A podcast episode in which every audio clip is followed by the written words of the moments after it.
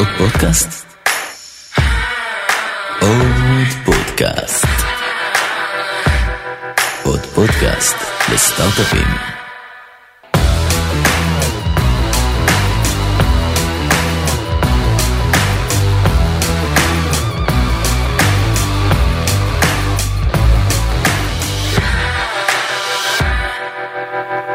גיא לכמן, מה קורה גיא קוף גיא קוף, גיא לכמן, מה נשמע? תודה רבה מעולה בכיף. אה, נראה לי שקודם כל אנחנו חייבים בכל זאת איזשהו גילוי נאות. קודם כל אנחנו חברים טובים.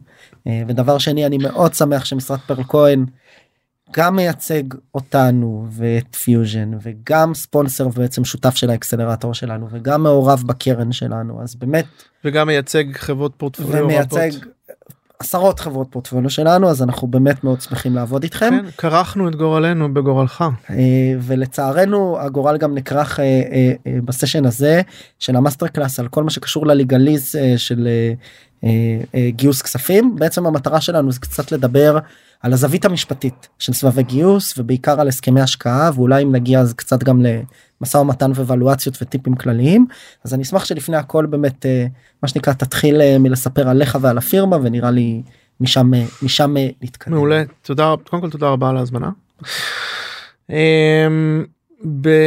אנחנו יש לי פה איזה אתגר לעשות uh, בחצי שעה או אפילו פחות uh, המון uh, המון המון תוכן וכמובן uh, צריך להדגיש שזה uh, לא ייעוץ משפטי אי אפשר לבנות על זה ושזה ממש טעימה יש המון המון אספקטים וצריכים להתייעץ עם עורך דין ולהעמיק בהם ולא לפעול רק בסיס על בסיס. Uh, uh, המסרים שאנחנו נעביר היום.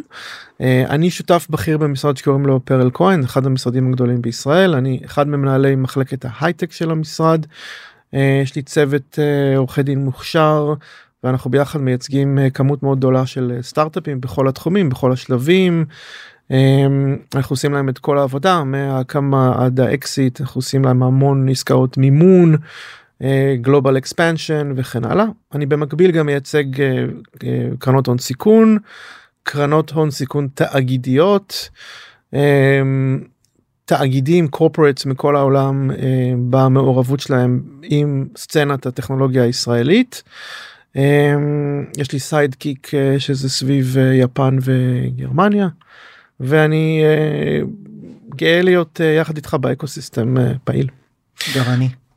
אז אנחנו היום uh, יש יש אנחנו נתחיל באיזשהו שקף קטן טיפ טיפונת uh, קצת שייתן בגלל שכל ה master class מדבר על דברים super super חשובים שיזמים צריכים לקחת ולזכור אנחנו ממש ניתן טעימה פה גם כי אני חייב לחשיבות ה legal בכל התהליך יש פה איזשהו סקר של CB Insights 18 אחוז uh, מהנשאלים בסקר הזה סימנו.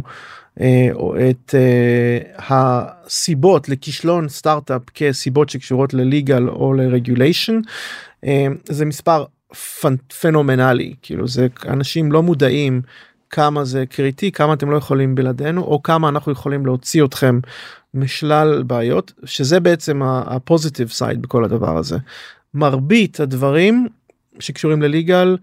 אם אתה מקבל את ההכוונה הנכונה אם אתה מקבל את ההכוונה המנוס עם הניסיון המתאים אתה יכול להימנע יש לכם כל כך הרבה דברים לצלוח תנו אה, למישהו טוב לנווט אתכם בליגל וזה יעלה לכם את סיכויי ההצלחה. קונספטואלית איך עובדים עם עורכי דין ממש על רגל אחת כל מיני דברים שאספתי לאורך השנים ההמלצה שלי ליזמים זה כמה שיותר to keep it simple.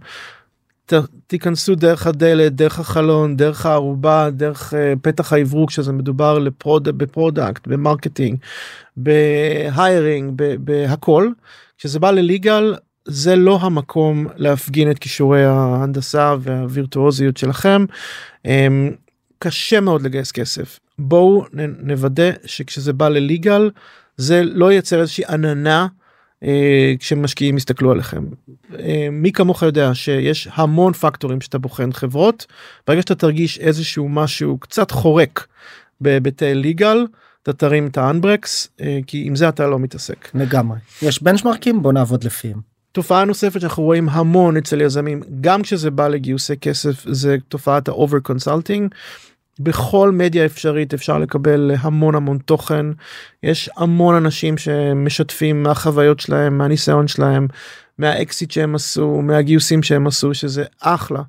רק תהיו צריכים להיות מודעים לכך שריבוי תכנים ריבוי מידע לפעמים יוצר סוג של שיתוק אנשים נכנסים ל... ואני רואה את זה המון הלקוחות נכנסים ל... דיסוננס מרוב אה, ידע שיש להם ומרוב ייעוץ שהם מקבלים אז צריך לדעת. בוא נגיד אה, לקחת את הייעוץ אה, ברמה מסוימת עם פרופורציה מסוימת ולדעת על מה למה להקשיב ומה פחות להקשיב. לא כל מי שפעם אחת מכר חברה הוא אדם שבהכרח צריך להקשיב לו. יש עדיף להקשיב לכאלה שמכרו עשרות חברות גייסו אה, כמות אדירה של כסף או עשו המון המון עסקאות וזה בדרך כלל תראו בקרב ה venture capitalist או עורכי הדין שעשו המון עסקאות. מסכים. הכנה של החברה מההתחלה אה, ממש מהרגע הראשון עד האקסיט גם פה קריטי בהיבטי fundraising due diligence זה נושא שמקים ומוריד uh, עסקאות. שוב לא משנה כמה אתה מוצלח לא משנה כמה ה product שלך מעולה אם יש לך בעיית DD uh, יהיה פה ברקס רציני. אז הכנה מקדימה כמה שיותר וחשיבה חמש צעדים uh, קדימה. אז בעצם uh, כשמדברים על גיוס כסף uh, ב-early stage יש uh, הייתי אומר שהעולם נחלק לשני uh, נדבכים. פעם אחת זה גיוס uh, של uh, um, בוא נקרא לזה אני לא יודע אם להשתמש בביטוי סייפים אבל מוצר משהו יותר גנרי convertibles. כן. כספים ש... הלוואות אמירות למיניהן. אה, עם המילה כוכבית סביב המילה הלוואה. בוודאי. זה לאו דווקא רק הלוואה. תכף נדבר על זה אבל סתם אה, כדי שנייצר שפה משותפת כמובן. אז בעצם יש שני אפיקים קלאסיים האחד זה לגייס אה, אה, כסף שהוא המיר למניות. ואפיק שני זה לגייס כסף בתמורה להקצאת מניות. לצורך העניין priced round או equity round. אנחנו ניגע בקצרה על המאפיינים השונים של כל אחד מהם אמ, אבל אנחנו אמורים בדקות הקרובות לתת איזשהו ניתן איזשהו מורה נבוכים לאנשים שלא כך יודעים מה פירוש הביטוי convertible ומה זה בעצם safe. סייף אמ, זה משהו שחברינו הטובים בוואי קומבינטור הגו לפני כעוד מעט דרך אגב עשור צריך לעשות פה איזשהו אירוע חגיגה לעשר שנים בסייף. הם באו ואמרו בואו נייצר משהו שהוא שפה אחידה um, לכל היזמים ולכל המשקיעים ב-early stage. בואו נאפשר ליזם מהודו מקונטיקט מתל אביב להיכנס לבית קפה בפאלו אלטו ולדבר עם איזשהו angel או early stage VC ולהגיד לו בוא תשקיע בי אני early stage company אין לי עומק עוד אין יש לי סיכון גבוה אין לי יותר מדי עוד מה להראות לך. ובוא נדבר בוא ננטרל את היבטי ה legal וה financing ונייצר שפה משותפת. כן, בוא הכרוכים בהקצאת מניות חדשות שנדבר על זה זה באמת לשנות הרבה פעמים תקנון ודירקטוריון ולהקצות מניות ולהוציא כל מיני חוזים ופייננסים בוא קח כסף ותמיר אותו למניות בסיבוב הבא. כולם מודעים לה בדיוק כך כולם מודעים לסיכון הגדול תן לי כסף סליחה בוא תן לי את הכסף ותן לי לרוץ אתה מאמין בי בוא נעשה את זה. ובשביל זה צריכה הייתה להיות איזושהי גנריקה שתנטרל במרכאות את כל הליגל הדק. החוצה ותאפשר לאנשים אה, להגיע להבנה איך הדברים האלה אמורים להיראות. YC באו ואמרו בוא ניקח סיבוב השקעה ניקח סיבוב קונברטיבל נפשית מהם לחלוטין את המורכבויות המשפטיות נפשית מהם אלמנטים שקשורים להלוואה לא נייצר את זה כמכשיר חוב. אמ, ונקרא לזה simple agreement for future equity הוא יהיה ארבעה דפים והוא ידבר על חברה לוקחת כסף הכסף הזה חונה מעל החברה ומומר למניות בעתיד ב scenarios מסוימים תכף נעבור עליהם. מעולה. הדבר הזה מאפשר ליזמים בכל, בכל מקום בעולם להיכנס באותו בית קפה אה, בפאלו אלטו עם המשקיע שלהם ולהגיד אני מגייס SAFE ה SAFE שלי הוא YC template בוא נרוץ ואותו משקיע לא צריך לדאוג באיזה מדינה הם נמצאים מה ה accounting שחל עליהם מה ה legal שחל עליהם כי יש הסכמה ביניהם לגבי צורת ההשקעה. Mm-hmm. YC שמו גם את, ה, את הדוגמאות של הסייפים um, באתר שלהם זה נגיש לכולם. אפשר גם ממש להוריד את זה. אפשר ממש להוריד את זה. שימוש. פה צריכים רק לזכור שני דברים האחד מדובר על טמפליטים אמריקאים. זה לא אה, עובד עם חברה ישראלית בלי התאמה מסוימת כי הכל שם זה טרמינולוגיה שקשורה לחוק האמריקאי. אה, שתיים אפשר גם להוריד באינטרנט אה, הוראות לעקירת שן. זה לא אומר שאנחנו עושים את זה ללא השגחה רפואית. יפה. אמ, לצערי במעבר של הסייפים את דרך האוקיינוס האטלנטי לארץ הקודש הם, היו כמה דברים שנוספו להם והשתנו אצלהם. ולצערי היום אי אפשר בסביבה אה, אה, המשפטית הישראלית לבוא ולהגיד סייף זה דבר גנרי. יש איזושהי הסכמה לגבי אה, המבנה העסקי של העסקה המבנה הכלכלי של העסקה אבל כשאתה פותח את הוורד לפעמים כל וורד נראה אחרת. לא כל סייף בישראל נולד שווה. ולצערי זה דורש בדיקה יש אה, סייפים שהם ארוכים יותר שהוכנסו אליהם כל מיני אה, אה, תוספות אה, משפטיות כאלה ואחרות. אה, יש כאלה שהוסיפו להם ממש מנגנונים כלכליים נוספים שהמשורר המקורי ב-YC לא הכניס תכף נדבר על זה אבל אנחנו צריכים להיות זהירים. בישראל לצערי אי אפשר להגיד שכל סייף זה גנרי. סבבה זה רק חשוב להגיד אני אגיד את זה במילים פשוטות ובצורה אולי פחות מנומסת. יש את הסייף שכנראה בסיליקון וואלי במנעד יותר רחב משתמשים בו ממש בהעתק הדבק בדיוק. ופה בארץ אני אגיד את זה ומה שנקרא אין צורך שתאשר את זה אבל זה הפרשנות שלי מכיוון שגם עורכי דין no offense וגם משקיעים אוהבים uh, לתת את דעתם ולהוסיף כל מיני סעיפים אז כנראה שאם קיבלתם סייף הוא מבוסס YC אבל חשוב לעשות בדיקה ולראות איזה סעיפים נוספו בדיוק. והורדו ואיזה התאמות קרו ולא לקחת בחשבון שזה face value שזה נכון. בדיוק ה SAFE.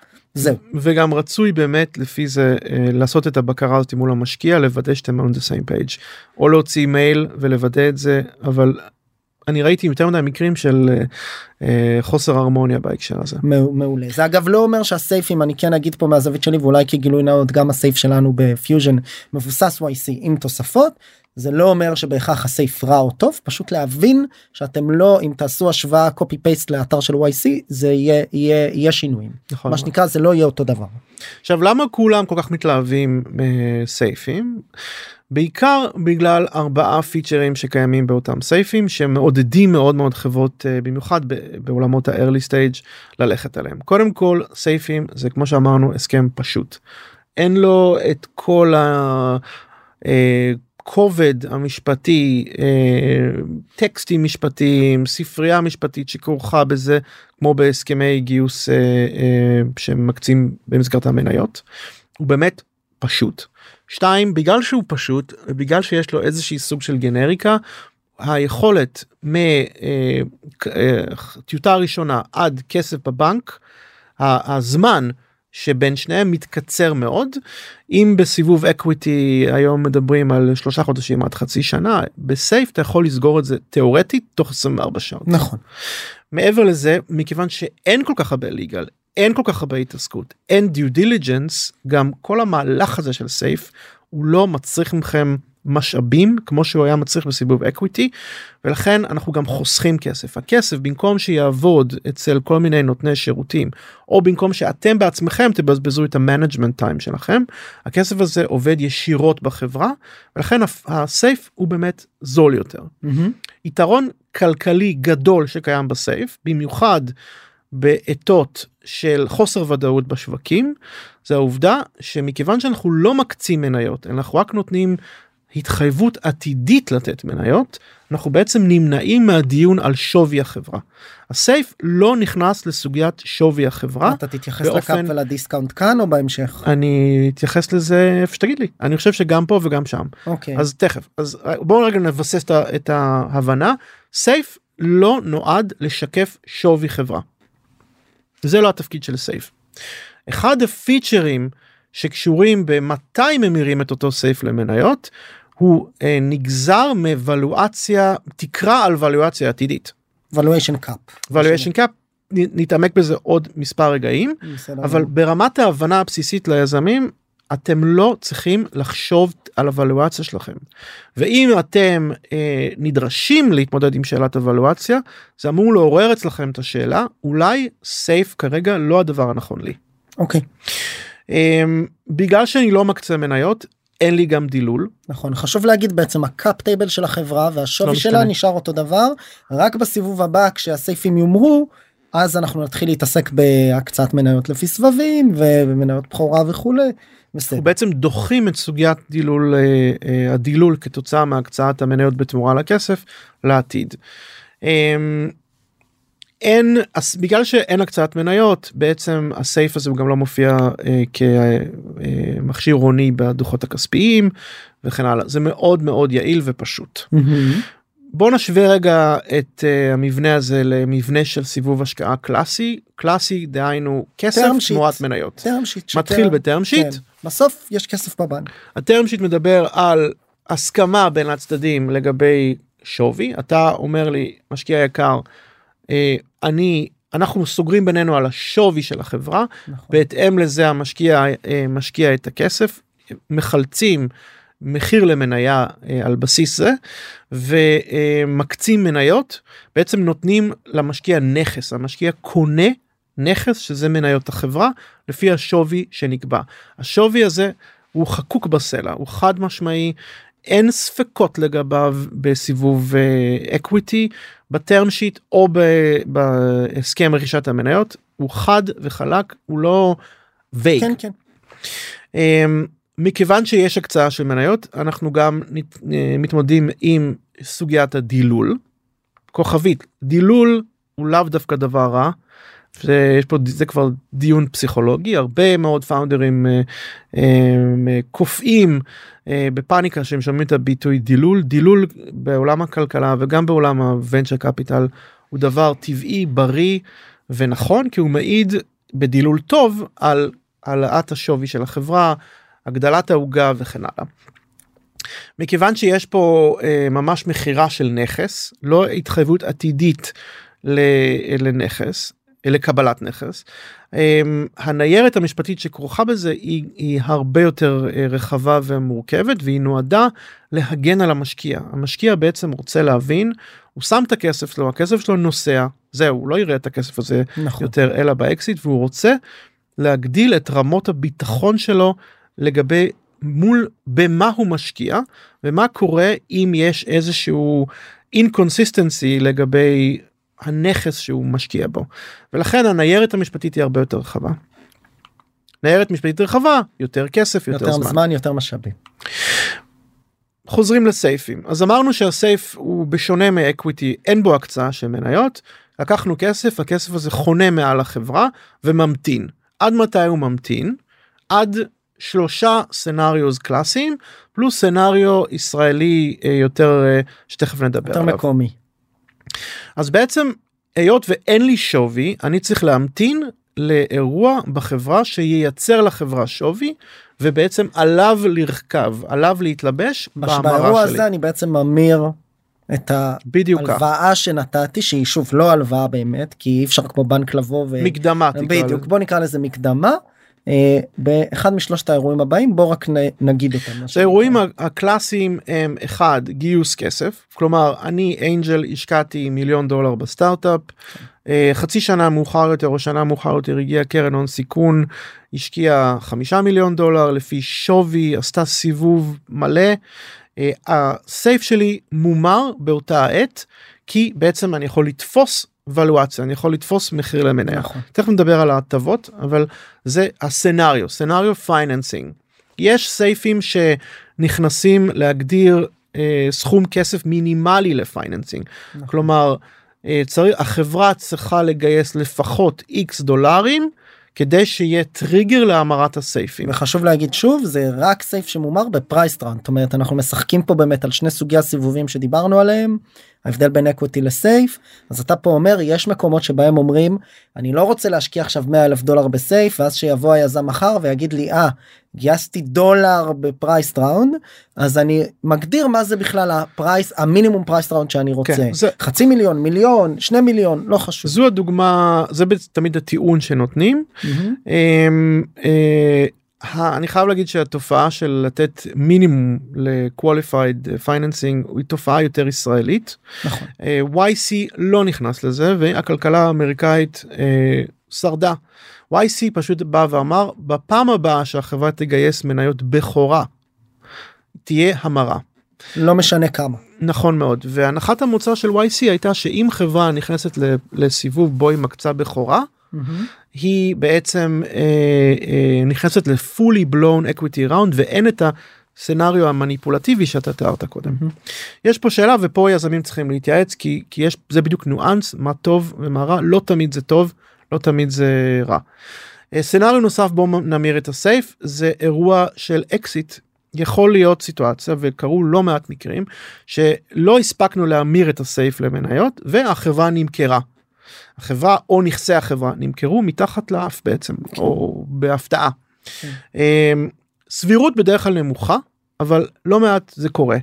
אמ, זה גם אירוע בו יהיה אפשר לייצר ערך כי באקסיט יש שווי והסייף יומר אמ, במהלך אותה עסקת אקסיט או דקה לפני סגירת נכון. העסקה יש שני אופנים להמיר אותו או שהוא יומר למניות וייצא כמו כל בעל מניות באקסיט או שהוא פשוט יקבל בעל הסייף יקבל חזרה את הכסף עם איזשהו מכפיל. עם איזשהו, כן. זה בדרך כלל מצוין בסייף. אירוע שלישי זה איזושהי הגנה שקיימת בסייפים אם עכשיו החברה פשוט נסגרת. ה-unfortunate הפחות סימפטי אה, אירוע סצנריו שקשור להמרה. אה, החברה הגיעה לאיזושהי צומת שהיא נסגרת הסייף מקבל איזושהי בכירות על פני בעלי המניות בהחזר. כלומר אם יש משהו לקושש בחברה הזאתי אה, כשהגענו לסוף הדרך מישהו הצליח למכור כמה לפטופים שולחנות ופטנט בשביל אה, כמה גרושים. הגרושים האלה בהיעדר נושה מובטח אחר בחברה יוחדו קודם כל להחזיר את הכסף לסייפים בהקשר הזה זה קצת שאול מעולמות החוב מעולמות ההלוואות. בארץ הקודש הוסיפו אה, scenario נוסף. scenario זה בא לטפל בסיטואציה בה בעצם אף אחד משלושת המצבים הראשונים לא קרה כלומר החברה לא גייסה כסף לא עשתה אקזיט ולא נסגרה היא ממשיכה לפעול וה SAFE ממשיך לחנות מעל החברה בעצם ה SAFE הוא לא בעל מניות הוא לא משחק במשחק. ושאלו לקחו אה, קונספט מעולמות החוב מעולמות ההלוואות שאמרו בקרו- בהג- בהגיענו לתאריך מסוים מה שנקרא אה, תאריך הבשלה maturity הסייף הזה בעל הסייף יוכל להחליט אם הוא ממיר אותו למניות. כן, כדי שיהיה לו איזשהו leverage אל מול החברה הוא יוכל אה, מה שנקרא לה- להשתתף בהצבעות לקבל יוכלו להתחשב בדעתו עד אז נתתי את הכסף כמקדמה ואין לי שום זכויות בחברה נכון אני, מאוד. אני עכשיו, ממש יכול להיות שיש זה- גם בוננזה ולכן- מתחת לאף בדיוק, שלך. זה יכול להיות חברת bootstrap שפתאום עושה 100 מיליון דולר במכירות נתתי להם כסף בהתחלה הם מאז לא גייסו שום סיבוב לא נמכרים כי לא נמכרים ולא נסגרים כי מן הסתם לא נסגרים ושמעתי על סיפור כזה אגב שניים כאלה בלוס אנג'לס. בחברות שממש התפוצצו אחרי SAFE ראשון יש קטן. יש אה, תחום יש- ולא היה maturity date ואז אמרו הלוואי והיה. יש סקטורים שאתה צריך יחסית מעט כסף בשביל להגיע לפיצוץ למשל גיימינג למשל אדטק לפעמים כן. וזה נועד כדי לא להשאיר את המשקיע מחוץ לחגיגה. נכון עכשיו שוב זה סעיף שהוא רואים אותו בשוק הישראלי הרבה פעמים המצ'ורטי דייט תהיה חצי שנה שנה שנתיים משהו שהוא לא קצר מדי אבל גם לא עוד עשר שנים. אה, וזה כפוף בסדר. למשא ומתן נכון בעצם. נכון עכשיו איך- ביקשנו מאותו משקיע שהאמין בנו שהסכים להשקיע בנו בהסכם פשוט בלי due diligence ובלי כל ההפקה המשפטית אמרנו לו תשב בצד ותחכה משקיע יקר.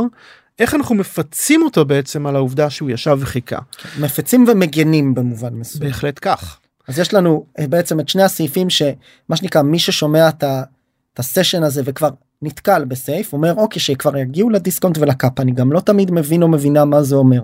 אז בוא נדבר על זה שנייה בקצרה. אז בעצם אם אני נתתי למישהו כסף אמ, והכסף הזה חיכה אני רוצה איזושהי עמלה איזושהי הטבה על אה, על הכסף אה, אה, אה, כשהוא הופך להיות מומר למניות.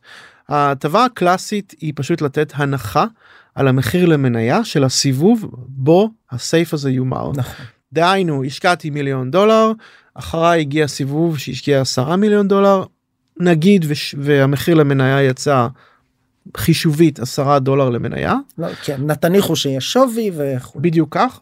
אז אותו חבר אה, משקיע סייף בעצם יקבל הנחה על אותם 10 דולרים. נגיד אם ההנחה היא 20 אחוז אז בעצם הסייף שלו יומר לאותן מניות שהמשקיע העתידי מקבל אבל הכסף שלו יומר לפי 8 דולר במקום 10 דולר במקום 10 דולרים.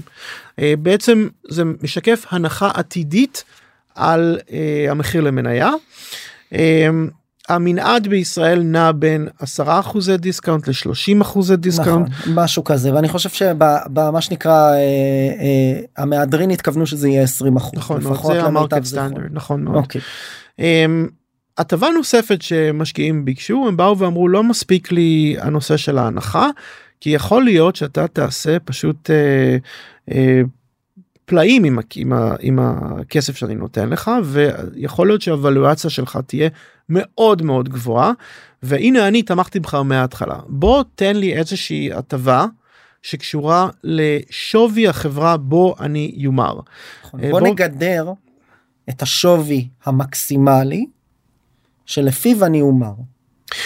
עכשיו מה זה אותו גידור הגידור הוא בעצם לשים תקרה על השווי אם אה, אנחנו בעצם קובעים שהסייף שלי יומר בגבוה מבין או כמות בגבוה מה שייתן לי יותר מניות או הנחה על המחיר למניה העתידי או שווי חברה מסוים שקבענו. כן. עכשיו בהקשר של הנחה זה איכשהו ניתן לשליטה. וזה מה שנקרא valuation cap. וזה נקרא valuation cap. ב-valuation cap יש איזשהו אלמנט של סיכון וראינו הרבה חברות שהיו קורבן לכך. בעצם ה-valuation cap בא ואומר אמ, אנחנו מסכמים היום שאתה עדיין אה, אה, בראשית הדרך על איזשהו שווי שהוא יהיה הבסיס להמרה.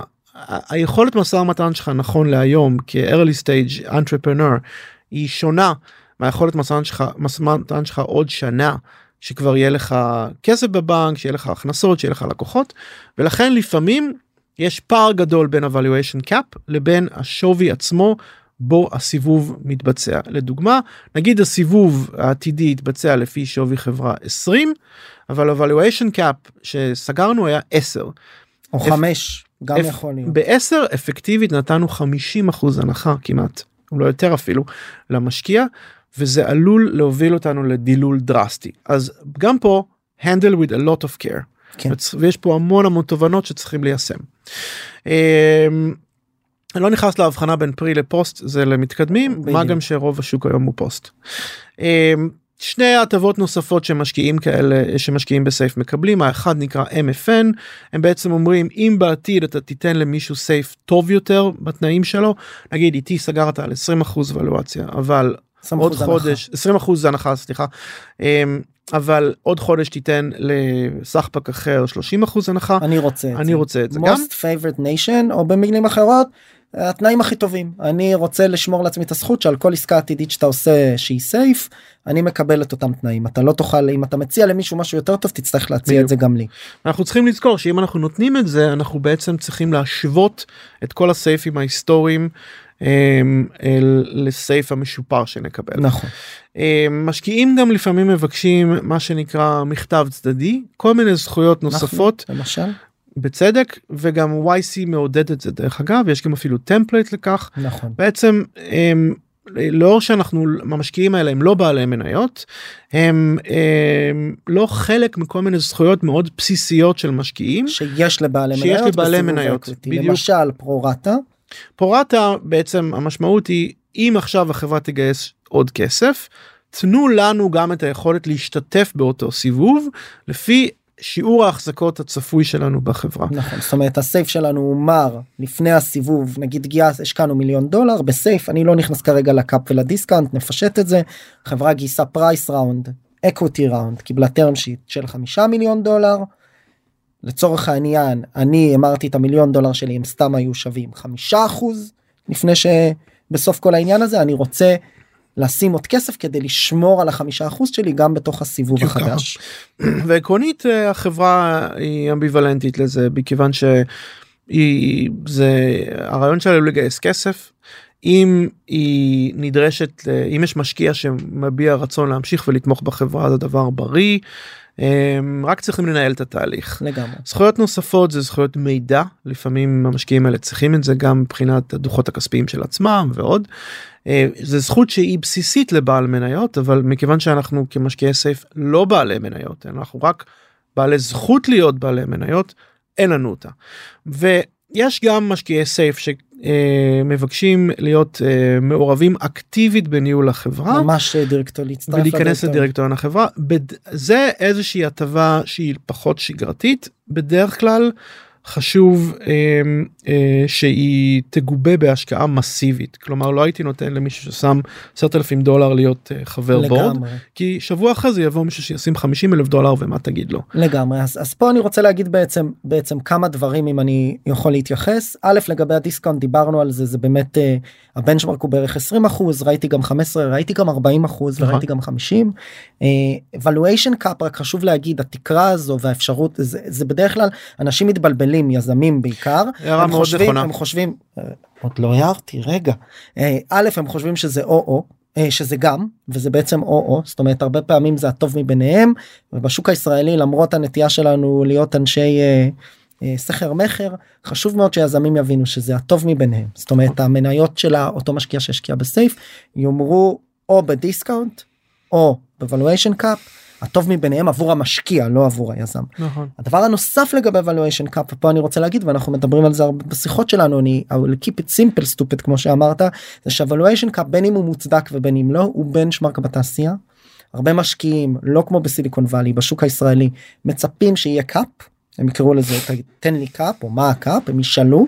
הרבה פעמים הם ירצו לקבוע היזם ירצה לקבוע זה כבר נכנס לענייני משא ומתן וה cap הזה באיזשהו מקום כשמקשיבים קצת גם למה שאתה אומר הוא קצת סוג של אני אומר את זה בזהירות משפטית הוא לא פיננסית הוא לא אבל הוא סוג של שווי. הוא בעצם mm-hmm. דיבור על שווי. בדיוק. וזה מכניס הרבה יזמים לאיזה תסבוכת כי לא הגדרנו שווי אז אני רוצה uncapped זאת אומרת ללא cap זה גם אפשרות רק עם discount אבל המשקיעים רוצים cap כי הם רוצים לגדר את הסיפור הזה. כי יכול להיות שבאמת תגייס את הסיבוב הבא תגייס דולר לפי 200 מיליון דולר שווי מחבר שלך ותדלל אותי למוות אז אז בעצם so... אבל אז בעצם הסיפור הזה פה אה, ומצד שני אני לא רוצה להידלל יותר מדי אז אולי אני אשים cap גבוה אבל אז זה דופק אותי לסיבוב הבא כי אני צריך להצדיק מטריקות מאוד משמעותיות אז יש פה כל מיני נקודות. זה נכנס לכל הקונפליקטים האלה ואלה וזה בדיוק קונפליקטים שהמסר שלנו בגדול המסר שלנו בסשן הזה הוא ש.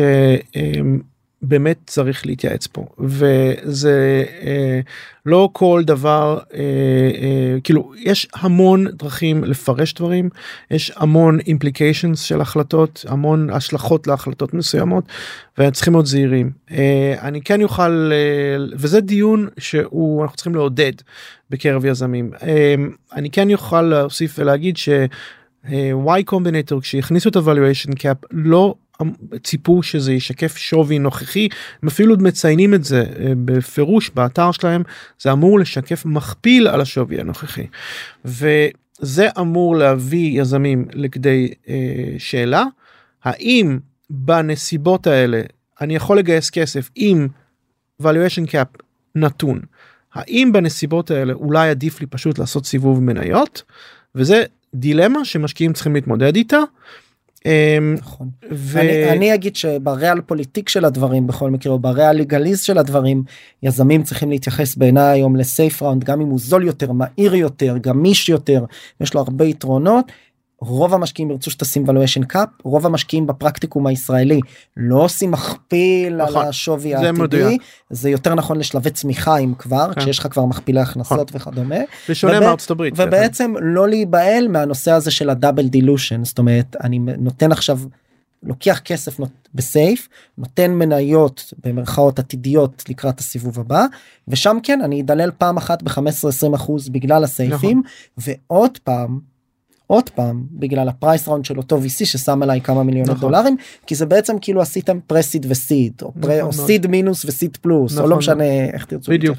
ולכן זה מה באמת- שאני אומר ליזמים אתה- שלי אתה לפחות. צודק, אתה צודק אה, אה, לגמרי ולכן באמת צריך להיכנס לזה בזהירות ועם עיניים פקוחות מומלץ לעשות סימולציה לבקש מעורכי הדין שיכינו לכם סימולציה של הדילול העתידי אה, וצריך שתבינו לא לפעול בצורה אוטומטית כן. וגם שוב לא לקרוא כל הערה באינטרנט ולקדש אותה כי יש המון ניואנסים שרלוונטיים לחברה שלכם ובאים לידי תפקיד. לגמרי רק אה, מילה אחרונה אה, לפני שנעבור אה, להמשך גם לגבי MFN גם לגבי פרו-רטה MFN אני מזכיר הזכויות העדיפות פרו-רטה אפשרות להשקיע בהתאם לשיעור ההחזקות המניות שלי גם בסיבוב הבא ואינפורמיישן רייטס פשוט פשוטו כמשמעו אני רוצה מידע על החברה לפעמים פעם בשנה לפעמים זה אה, הרבה יזמים אני רואה את זה זה מאוד ישראלי להתנגד לזה אפילו לפרו-רטה עכשיו אז אני רק אגיד שקודם כל הסעיפים האלה להוציא את הבורד את החברות בדירקטוריון הם בנצ'מארק אני לא אומר את זה רק על ההסכם שלנו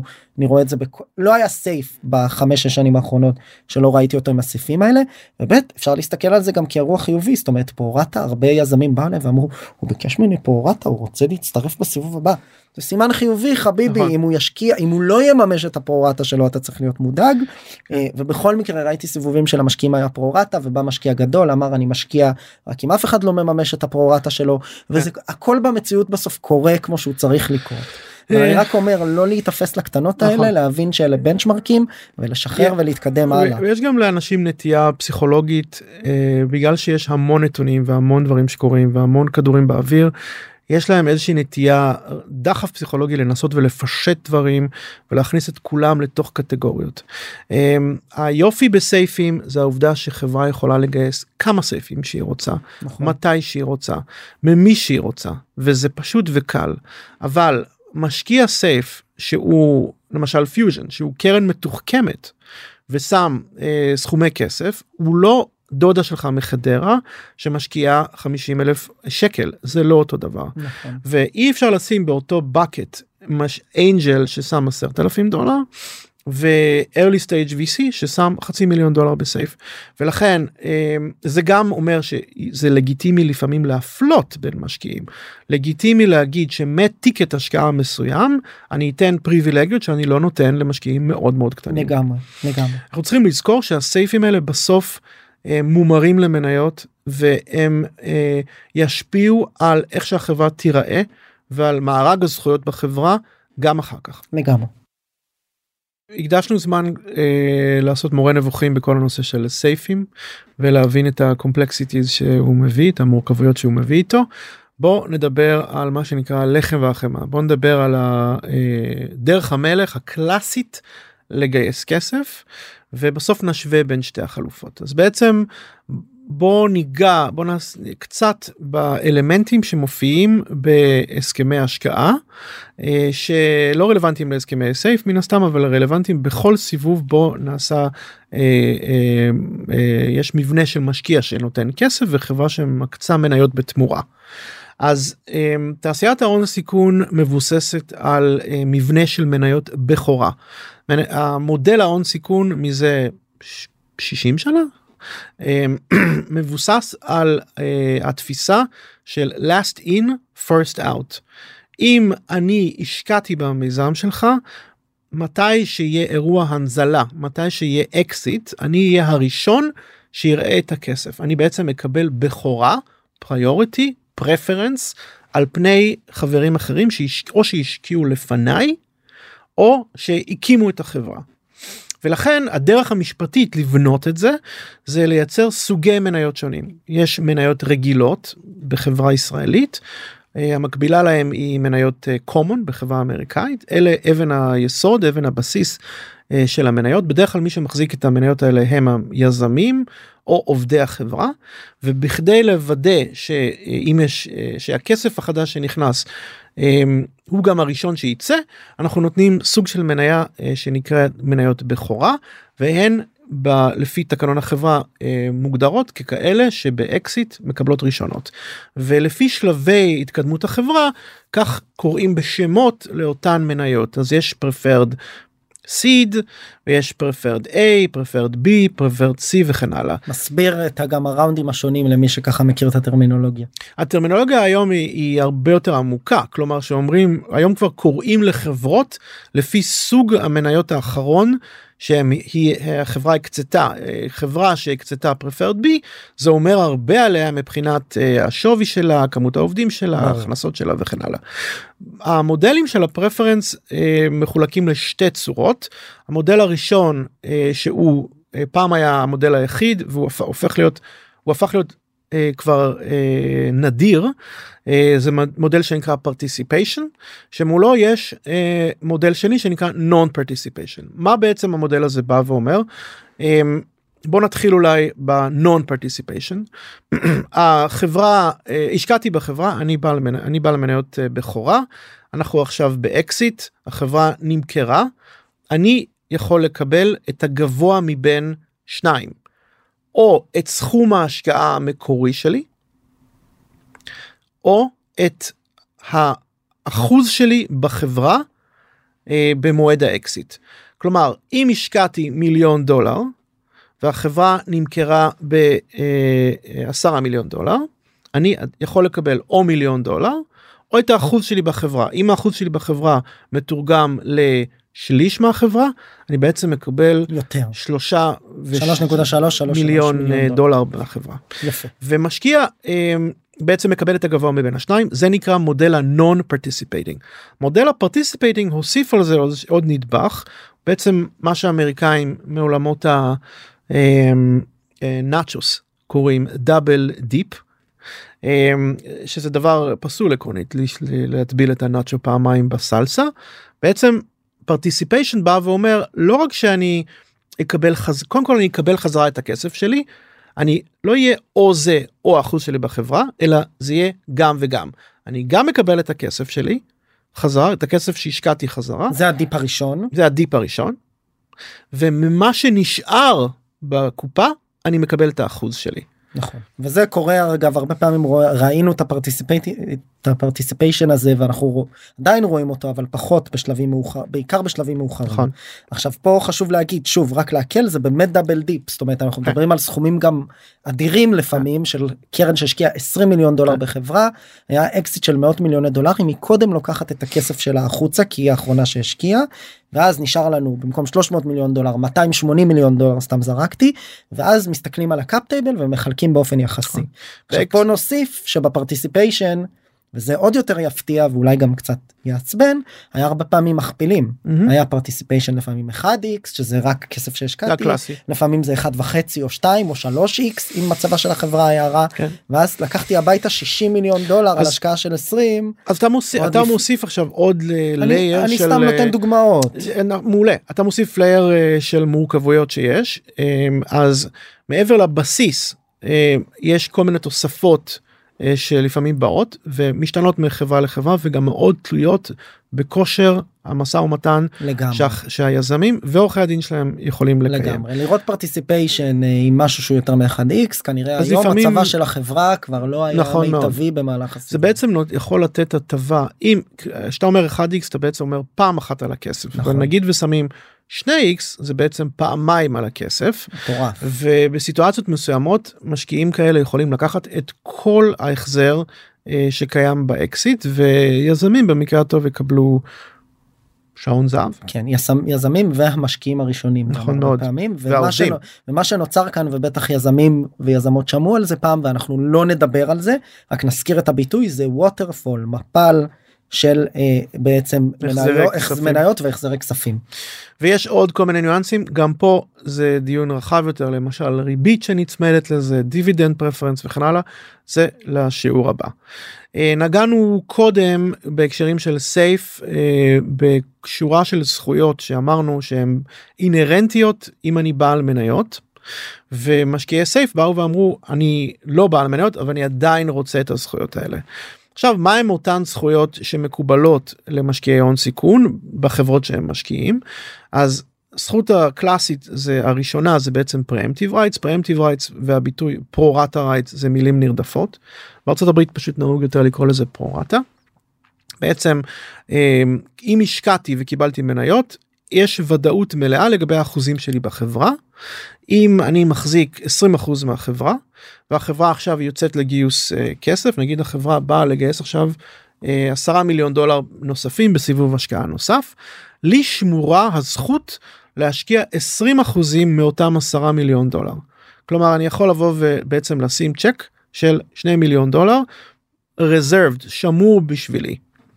אה, זה נקרא אה, זכות פרמטיב בעצם.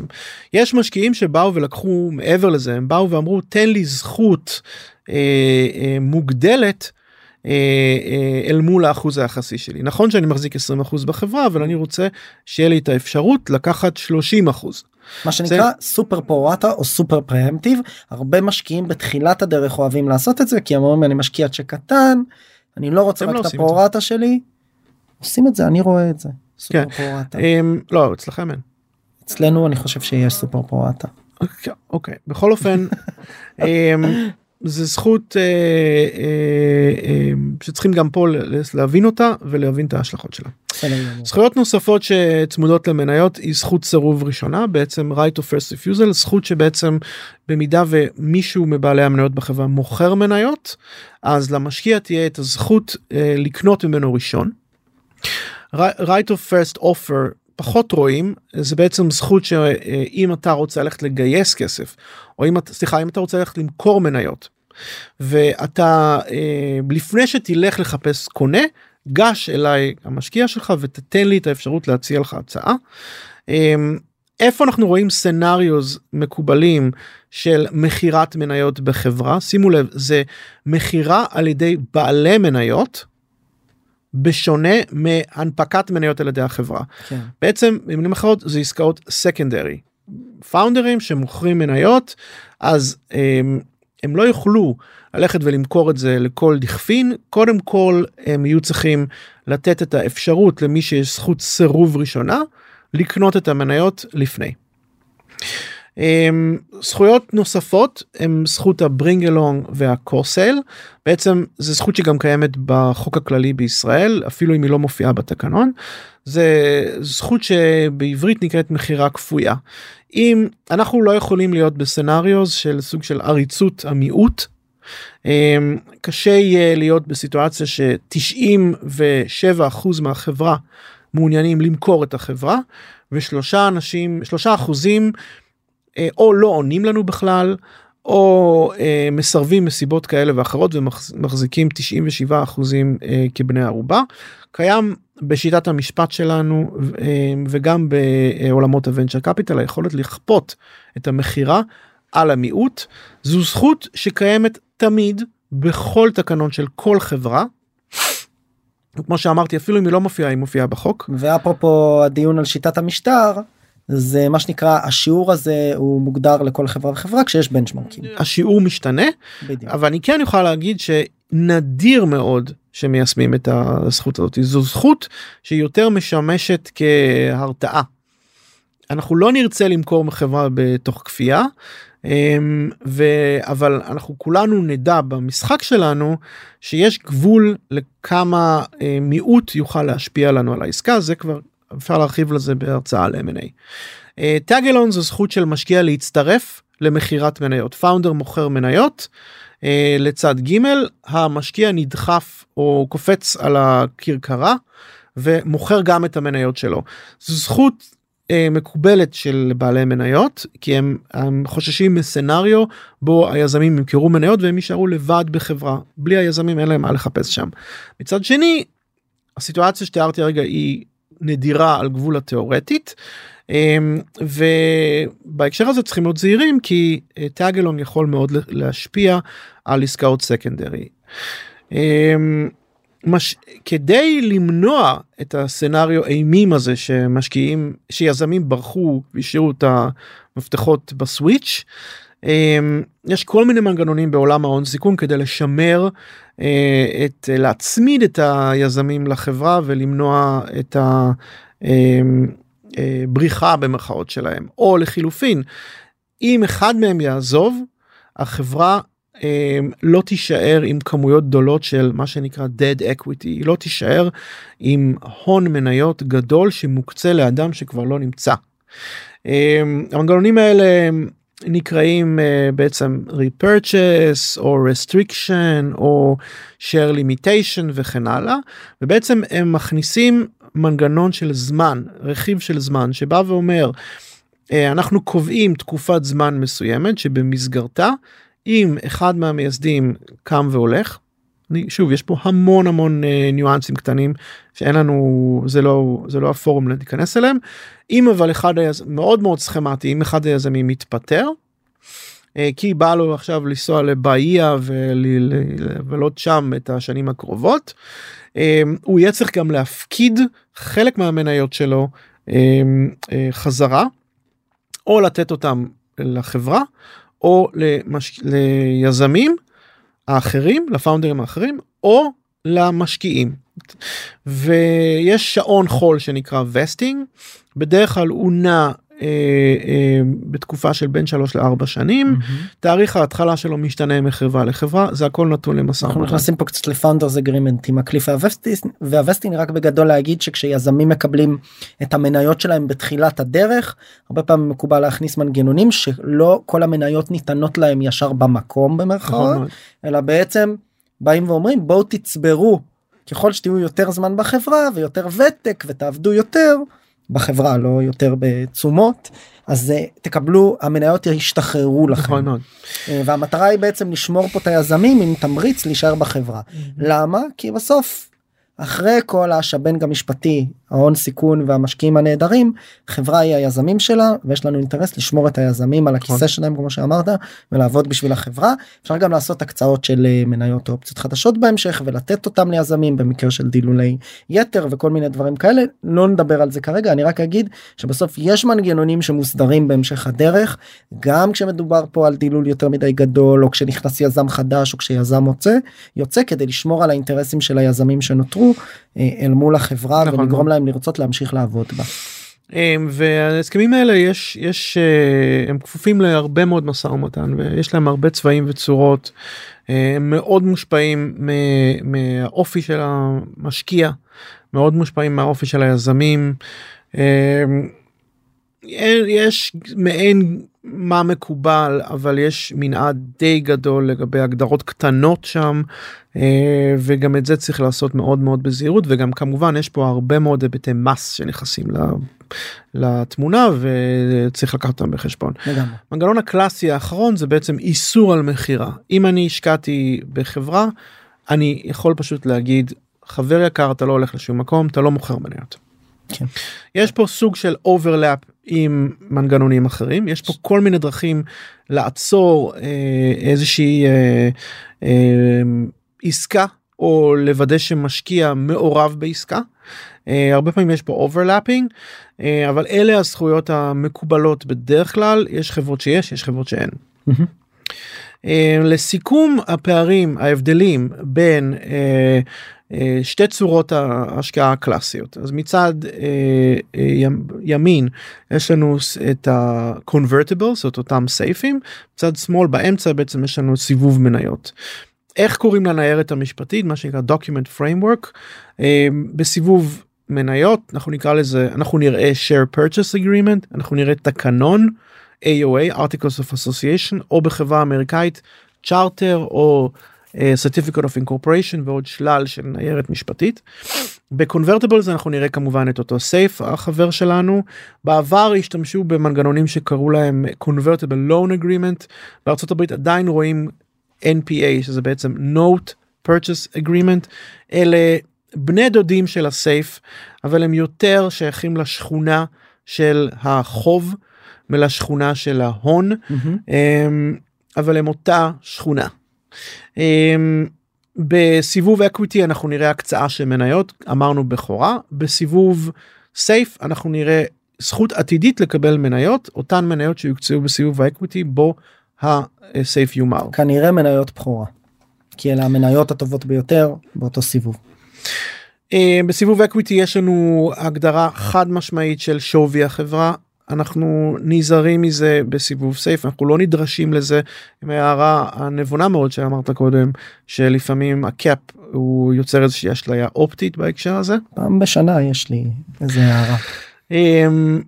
מה what's in it for the investor בסיבוב equity הוא מקבל את אותו בסיבוב. קונ- ואת המניות תכלס בסיבוב convertible הוא מקבל הנחה או cap ו/או cap אה, שורה ארוכה של זכויות אה, שבעלי המניות יקבלו בסיבוב equity מול שורה מאוד מצומצמת של זכויות בסיבוב ה-convertible.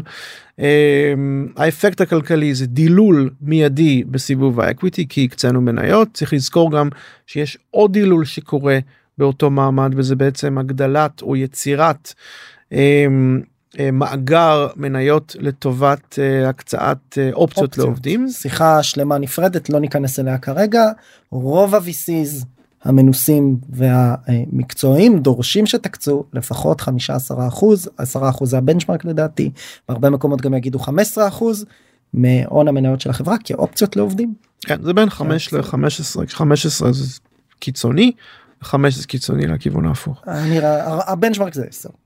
אמ, אנחנו לא מתעסקים בכל הדברים האלה בסיבוב קונברטיבל. אמ, הטבות נוספות דיברנו עליהם repurchase על הפאונדרים board no sale וכן הלאה אין כאלה כל כך ב convertible אלא אם כן יש side letter מאוד ספציפי.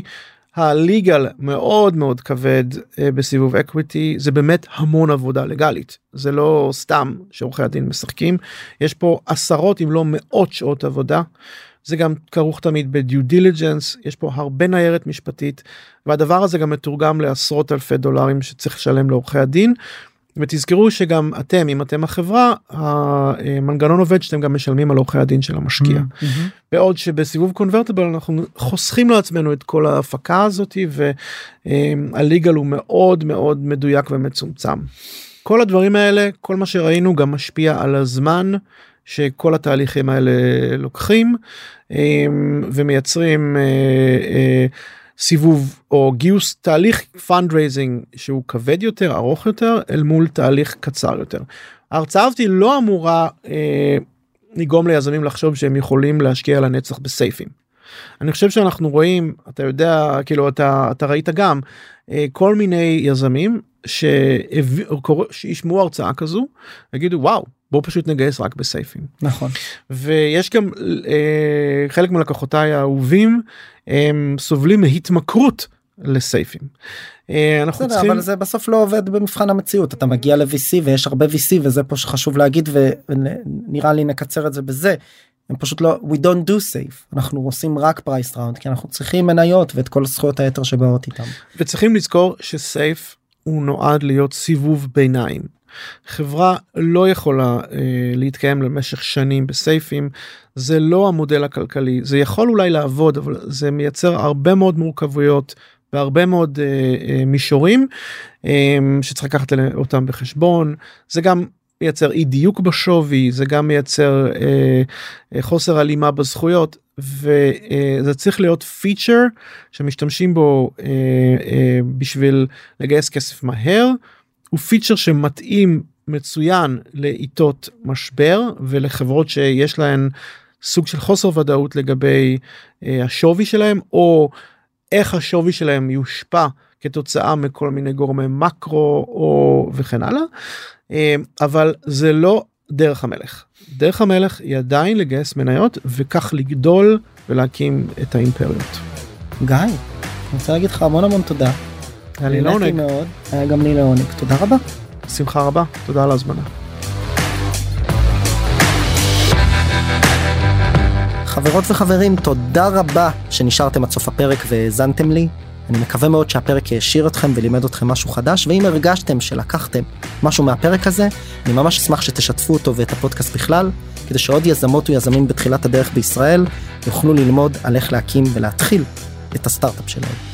אם אתם רוצות ורוצים לשמוע עוד פרקים, אני מזמין אתכם להירשם למעקב. כל הלינקים למעקב אחרי הפודקאסט שלנו מופיע ב description, וכמובן אתם מוזמנים לפנות אליי. או בלינקדאין או באינסטגרם ולספר לי איך נהניתם מהפרק ומה למדתם, או סתם לכל בקשה ותהייה, גם הלינקים האלה מופיעים אצלנו בפודקאסט. תודה רבה ונתראה בפרק הבא.